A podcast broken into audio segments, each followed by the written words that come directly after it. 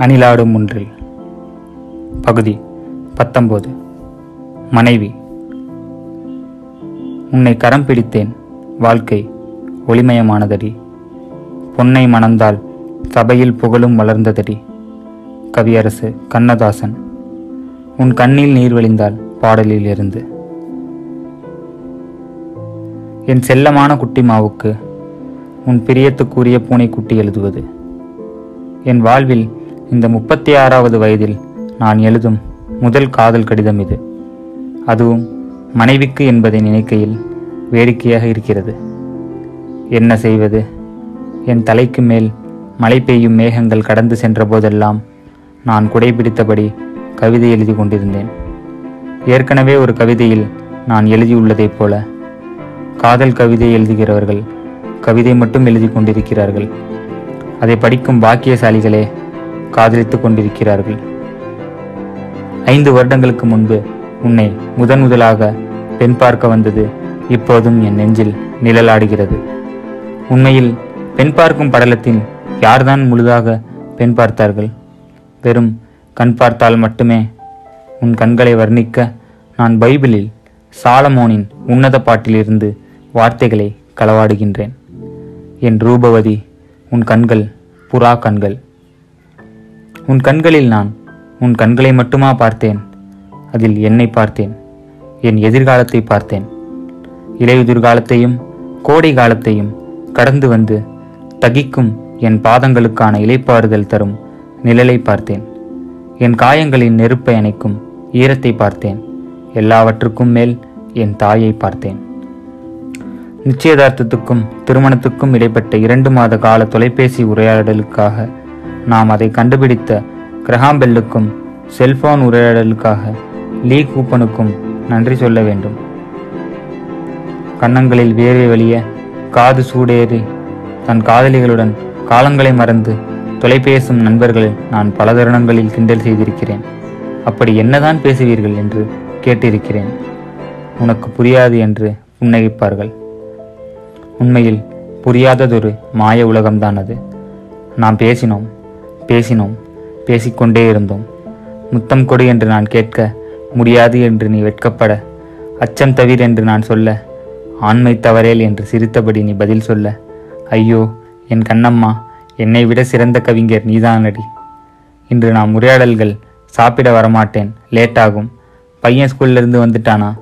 மீட்டிங்கில் இருக்கேன் கூப்பிடுறேன் என்று திருமணத்துக்கு பிறகு சுருங்கி போனதில் ஏகப்பட்ட வருத்தம் உனக்கு. கல்யாணத்துக்கு முன்னாடி எவ்வளவு நேரம் பேசுவோம்? இப்போ உடனே ஃபோன் வச்சிடுறீங்க என்று ஆதங்கப்படுவாய். அடிப்போடி என் பைத்தியக்காரி. அலையின் வேகம் குறைந்தாலும் நதி கரை எப்போதும் கரையுடன் உரையாடி கொண்டுதான் இருக்கும். என் செல்லம்மா உன்னைப் போல அதிர்ஷ்டசாலி இந்த உலகத்தில் இல்லை. அதே நேரத்தில் உன்னைப் போல துரிஷ்டசாலியும் இந்த உலகத்தில் இல்லை. காலை பத்து மணிக்கு கிளம்பி மாலை ஆறு மணிக்கு கூடு அடையும் பறவை நான் இல்லை. அப்பா எப்பம்மா வீட்டுக்கு வருவாரு? தூக்கம் வருதுமா என்று கேட்டு கனவில் என்னை காணும் மகனுக்கு தாளாட்டு கொண்டிருக்கிறாய் நீ. நெருப்பை தொலைவில் இருந்து ரசிப்பது வேறு. நீ நெருப்புடன் வாழ்ந்து கொண்டிருக்கிறாய். என் அனலில் வெம்பை உன்னை காயப்படுத்தி இருந்தால் என்னை மன்னித்து விடு என் கண்மணி. உன் அன்பின் ஈரத்தில்தான் நான் உயிர் வாழ்கின்றேன். என் பிரியமதி என்னை போன்ற எப்போதும் வேலை வேலை என்றிருக்கும் அரைக்கிருக்கனுக்கு வாக்கைப்பட்டது நீ விரும்பி ஏற்றுக்கொண்ட சிறை. அந்த சிறையும் சோலையாக்கியது நீ எனக்கு தந்த கொடை. உன் உடலில் நானும் என் உடலில் நீயும் கண்டடைந்த தேடல் கண்ணெதிரே நம் உடலாய் நம் முன் நிற்கின்றது.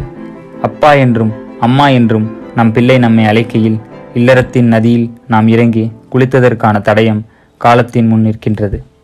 என்னை ஆள வந்தவளே தினம் தினம் நமக்குள் நடக்கும் சின்ன சின்ன சண்டைகளில் ஊடல்களில் நீ வாடி விடுகிறாய். ஊழல்களுக்கு பிறகு நடக்கும் பெரிய பெரிய சமாதானங்களில் நீ மலர்ந்து விடுகிறாய். இந்த உலகில் எல்லா பூக்களும் மலர்ந்த பின்புதான் வாடும். வாடிய பின்பு மலரும் ஒரே பூ நீதானடி. உன்னை மலர வைக்கவே வாட வைக்கிறேன் என்பது உனக்கு தெரியாதா என்ன? சென்ற வாரத்தில் ஒரு நாள் நான் சிலுவைகளை எல்லாம் இறக்கி வைத்துவிட்டு ஆழ்ந்த உறக்கத்தில் இருந்தேன். உறக்கத்தின் அரைமயக்கத்தில் கனவில் நிஜம் போல ஒரு விழிப்பு. நம் மகன் ஆதவன் என் வயிற்றில் காலை போட்டு உறங்கிக் கொண்டிருந்தான். ஏதோ ஒரு சன்னமான குரல் நள்ளிரவில் என்னை எழுப்பியது. அந்த குரல் உன் குரல். உறங்குவதைப் போல நடித்து உன் குரலை அவதானித்தேன். நான் உறங்குவதாய் நினைத்து நீ பேசிக்கொண்டிருந்தாய் எங்கள் வீட்டுக்கு ரெண்டு பூனைக்குட்டி வந்திருக்கு. ஐயோ எவ்வளவு அழகா தூங்குதுங்க. என் ஜீவனை வாழ்விக்க வந்த என் ஜீவலட்சுமியே என் மாமருந்தே உன் பெரிய பூனைக்குட்டி எழுதுகிறேன். அதற்கு பிறகு நீ தூங்கிய பிறகு நான் தூங்கவே இல்லை. நம் கல்யாண பத்திரிகையாக நான் எழுதிய பாடலை மீண்டும் நினைவுகூற ஆசைப்படுகிறேன். நான் எழுதிய பாடல்களில் மிகச்சிறந்த பாடல் இதுதான். ஏனென்றால் இது உனக்காக எழுதியது. பல்லவி. பல்லவி எனக்காக பிறந்தவளை கண்டுபிடித்தேன். அவள் கண்ணசைவில் ஒரு கோடி கவிதை படித்தேன். என் பாதி எங்கே என்று தேடி அலைந்தேன். அவளை பார்த்தவுடன் அடடா நான் முழுமையடைந்தேன். இரு இதயம் ஒன்றாய் இனி அவள்தான் என் தாய். சரணம் ஒன்று.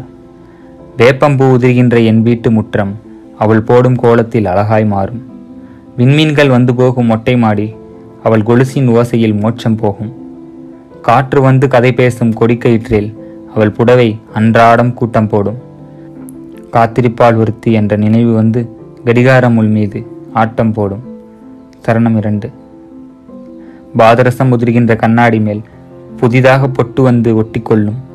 பழைய ரசம் அவள் கையால் பரிமாறினாலும் பல ரசமாய் இனிக்குதென்று பொய்கள் சொல்லும்.